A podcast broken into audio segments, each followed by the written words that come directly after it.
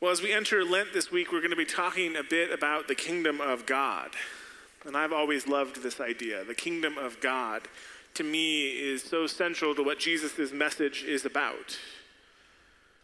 And in fact, if you open up a Bible, you will see that Jesus comes very early on proclaiming that the kingdom of God has come near. And in fact, in Mark, these are the first words out of Jesus' mouth. He says, It's time to repent. The kingdom has drawn near. It's what his ministry is all about. But what is the kingdom? What does Jesus mean when he says the kingdom? A lot of Jesus' ministry is actually set against another kingdom, another kingdom from his time. So when Jesus talks about the kingdom of God, on one hand, he is setting it against another kingdom, the kingdom of Rome. In fact, when the Bible refers to Jesus as Lord or the Son of God, those were actually titles that were very often reserved for Caesar. In fact, we have lots of documents from this time period where the various Caesars, the rulers of Rome, are called Son of God, where they are called Lord. Caesar was the head of the other kingdom, and Jesus was meant to be the head of the kingdom of God. And so, in proclaiming the kingdom of God, Jesus was also saying something like, the kingdom of Rome, that other kingdom, that's not legit. That's not the kingdom you should be focusing on. It was almost like Jesus was saying another world is possible. Only he's not saying just possible, he's saying it's actually here. Repent, the kingdom of God has drawn near. Turn back, the kingdom of God has drawn near. So, what we get from the Gospels is that the kingdom of God is not like other kingdoms. It's not like Rome. It doesn't work the same way. It's different. But what is this kingdom like? Well, one of the main ways that Jesus talks about the kingdom and the way that we're going to explore during this period of Lent is through the use of parables. The kingdom of God is like, we hear Jesus say over and over again. But a parable uh, often brings up more questions than answers. And as we'll see, they often have meanings that are hard to nail down. They, in that way, they're kind of challenging our desire to control things. Wouldn't it be great if you could get like a 100% accurate image of the kingdom of God? But that's not really what Jesus gives us. And I think there's a lesson in that. The kingdom of God doesn't belong to us. We don't set the rules, God does. And so Jesus communicates through parables. Luckily for us, God isn't a tyrant. Today, what we're going to learn is that God's kingdom is actually almost the complete opposite of a tyrannical kingdom. It is so forgiving, so merciful, so grace filled that even when we think we're going above and beyond in our forgiveness, we're actually still falling short. With that, let's hear our scripture today from Matthew chapter 18. If your brother or sister sins against you, go and point out the fault when the two of you are alone. If you are listened to, you have regained that one.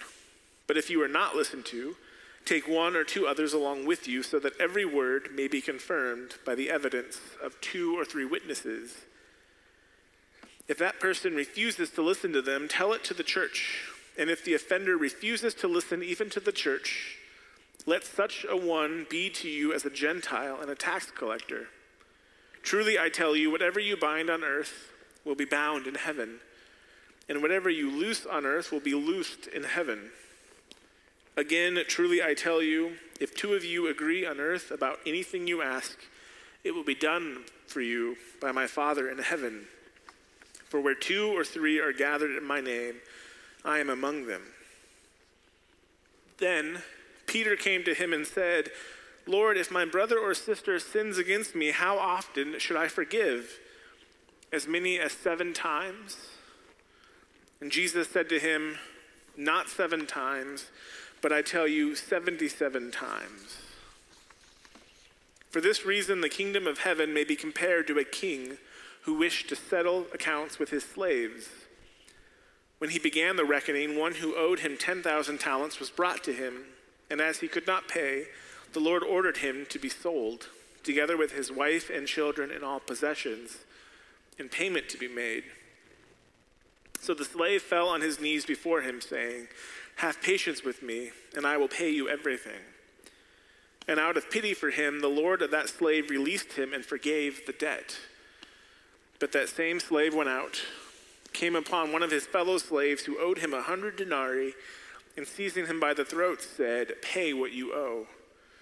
Then his fellow slave fell down and pleaded with him, Have patience with me, and I will pay you. But he refused. Then he went and threw him, threw him into prison until he would pay the debt. When his fellow slaves saw what had happened, they were greatly distressed, and they went and reported to the, their Lord all that had taken place. Then his Lord summoned him and said to him, You wicked slave, I forgave you all that debt because you pleaded with me. Should you not have had mercy on your fellow slave as I had mercy on you? And in his anger, his Lord handed him over to be tortured until he would pay his entire debt. So my heavenly Father will also do to every one of you if you do not forgive your brother or sister from your heart. May God bless this reading. When explaining parables, the biblical scholar Amy Jill Levine stresses that these short stories aren't meant to be easily understood. In fact, she writes that uh, if you get to the end of a parable and you understand the meaning exactly, you probably haven't read it very carefully. You should go back and start again. And so, with that in mind, let's try to understand this parable. You know, it is difficult, this whole parable about forgiveness feels so important because it is difficult to imagine any community not needing some process for forgiveness.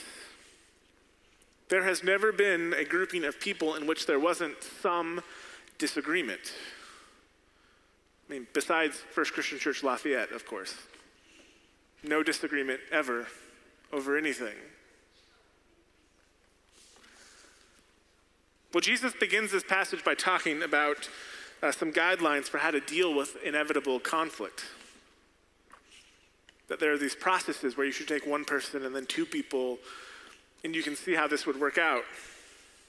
And Peter, Peter, the faithful disciple who just tries his best, what he hears is that they should, as often as possible, offer one another grace, giving multiple opportunities for reconciliation. And then Peter, trying his very, very best, takes a stab at what he thinks is a really, really generous practice of grace. What if I offer seven times forgiveness? That's so much more than you ought to have to offer. But I know the Lord is merciful, so it must be that high. And then Jesus corrects him, not seven times, but 77 times. You know, a commentary I read mentioned that there's some discrepancy in these numbers. It's not clear in the Greek if it means 70 times 7 or if it means 70 plus 7. There's just some language problems there. But the commentary very quickly mentions it doesn't really matter because the point Jesus is trying to make is there isn't a number or the number is so ridiculously high that you really just shouldn't think about it. You should just default to forgiveness. To explain this, Jesus launches into this parable. This parable about a landowner who forgives a servant's debt.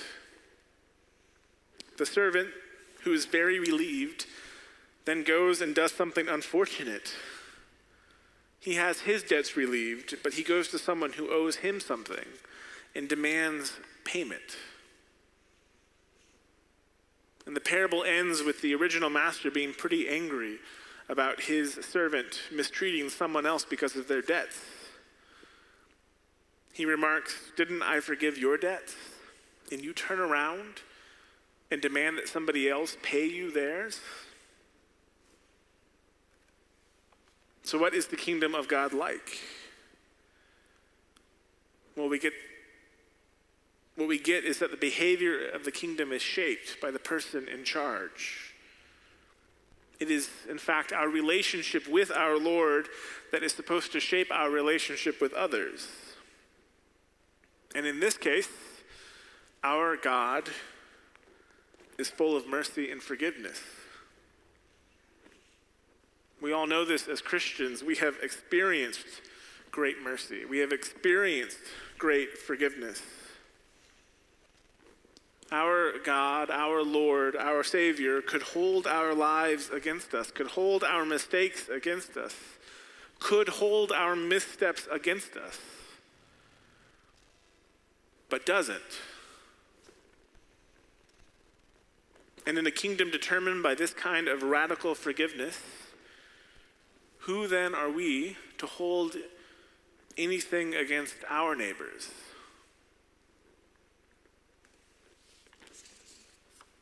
Now, this doesn't quite mean that everything goes. In the parable, the man who both experienced forgiveness and exercised retribution on his debtor is reprimanded for his behavior. It's not really an everything goes. There's still a process for reconciliation and making things right. But what we do learn is that the kingdom does flip everything on its head, does flip everything upside down. Because what is the goal of seeking reconciliation with another? What we get from this image of the kingdom is that the lesson about what to do if someone sins against you is to seek reconciliation, it is to restore the relationship. It's almost like what Jesus is asking is what would happen, what would need to happen in this relationship for you to be in community again? If someone has done something wrong, the question is not just drop it and pretend like it didn't happen. The question is, what would need to happen for you to be in relationship with this person again? If someone wrongs you, they damage the relationship, and Jesus wants to fix that.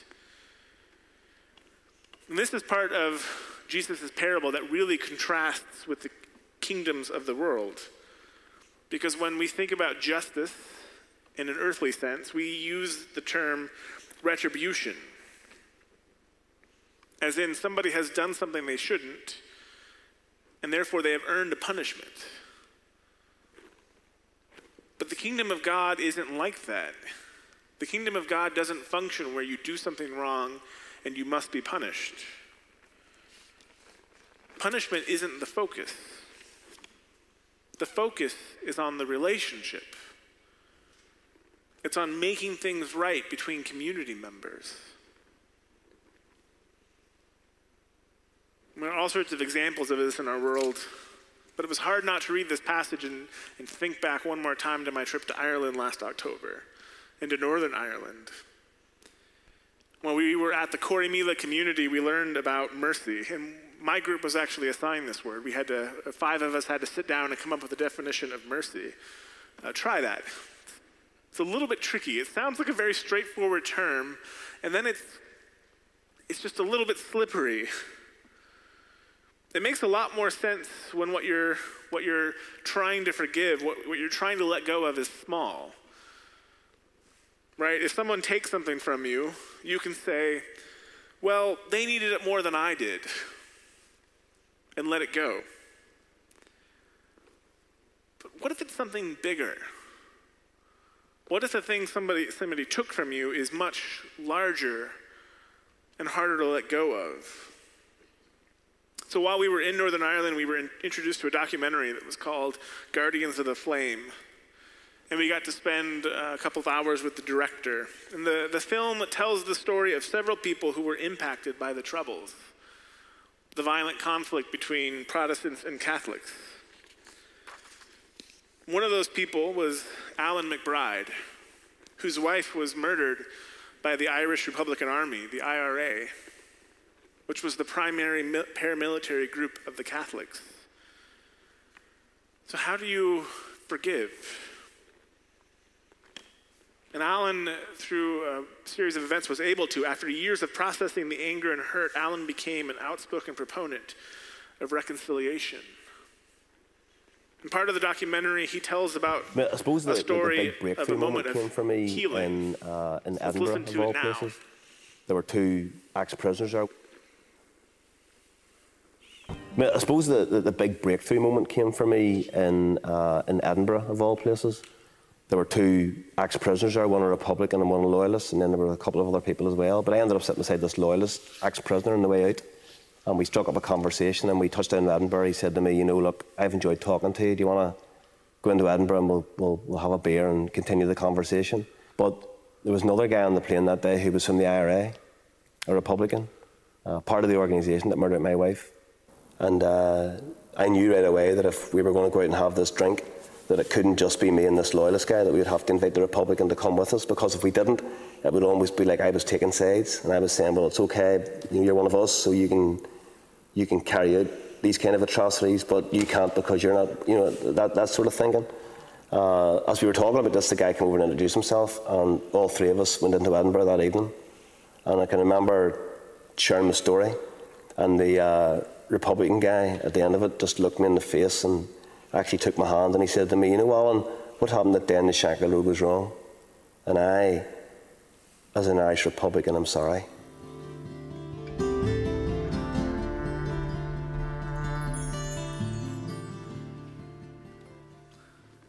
Did everybody get that? I'll give you the quick story. I realized I didn't even think that, like, oh, an Irish accent in an echoey sanctuary might not be the best uh, path of action. He ended up in a, the story he told, if you heard it, was he ends up in a pub with two ex prisoners. One was uh, Catholic and one was a Protestant. These would have been folks who had committed atrocities during the Troubles. Maybe they were even murderers. And as part of the reconciliation process in the Troubles, the prisoners from each side were released, regardless of their crimes. And so one day, this man, Alan McBride, ended up in a pub with a Protestant and a Catholic ex prisoners, and he told his story. And he says at the end of his story about his wife having been murdered, at the end of the story, the Irish Catholic takes his hands and said, uh, As an Irish Republican, I want to let you know that I'm sorry for what happened to your wife. It was wrong and it shouldn't have happened. And that moment of healing, that moment of forgiveness, it led Alan to a deeper process of reconciliation. It was a moment in which he had to ask, Can I show mercy to those who have caused harm to me? Not letting it go, not saying that what happened to his wife wasn't wrong, but saying that for the purposes of this relationship, can I let go of this pain? Much of Alan's life now has been dedicated to seeking healing. He shares, and later on in the documentary, that uh, he learned more about the Catholic struggle in Northern Ireland. He began to appreciate the views of the Catholics, their sense of having been oppressed by the Protestant majority. So, what this conversation didn't do is it didn't bring back his wife. It didn't make everything better. It didn't even demand that somebody pay the price for what had happened. But what it did do is make a new relationship possible. A relationship that may not have been able to exist without forgiveness. And as I learned about the peace process in Northern Ireland, it became, it became very apparent that, that one of the prices, that, that if the price of reconciliation between Protestants and Catholics was that everyone who had committed acts of violence would be punished, that no one would get anywhere. That if you demanded that absolute justice be accomplished before the fighting would stop, that the fighting would never stop. There was this need for mercy. this need to release the need to punish others. And that wasn't easy. It wasn't something that people were excited to do, but it did lay the groundwork for what was needed. It did allow for reconciliation to take root.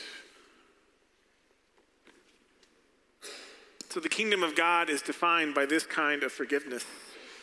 It is defined by mercy. Why? Well, because if your goal is to make everyone pay for what they deserve, you're going to be really disappointed when you realize that you can't actually pay God for what you owe. You can't make up your debt to God. But God has forgiven you. God has forgiven us. This is because what is most important to God is not what you owe. What's most important to God is you. You are the most important. And God wants us to learn the same lesson. What's most important is not that you get what you deserve, nor is it that others pay the price that they've accrued. What's most important is them, the person. There's this old saying that I think we've all heard from Mahatma Gandhi, the Indian uh, prophet an eye for an eye makes the whole world blind. And I think that's exactly what Jesus is saying. In the kingdoms of this world, in Rome, people get what's coming to them an eye for an eye. But in the kingdom of God, there is a different rule forgiveness.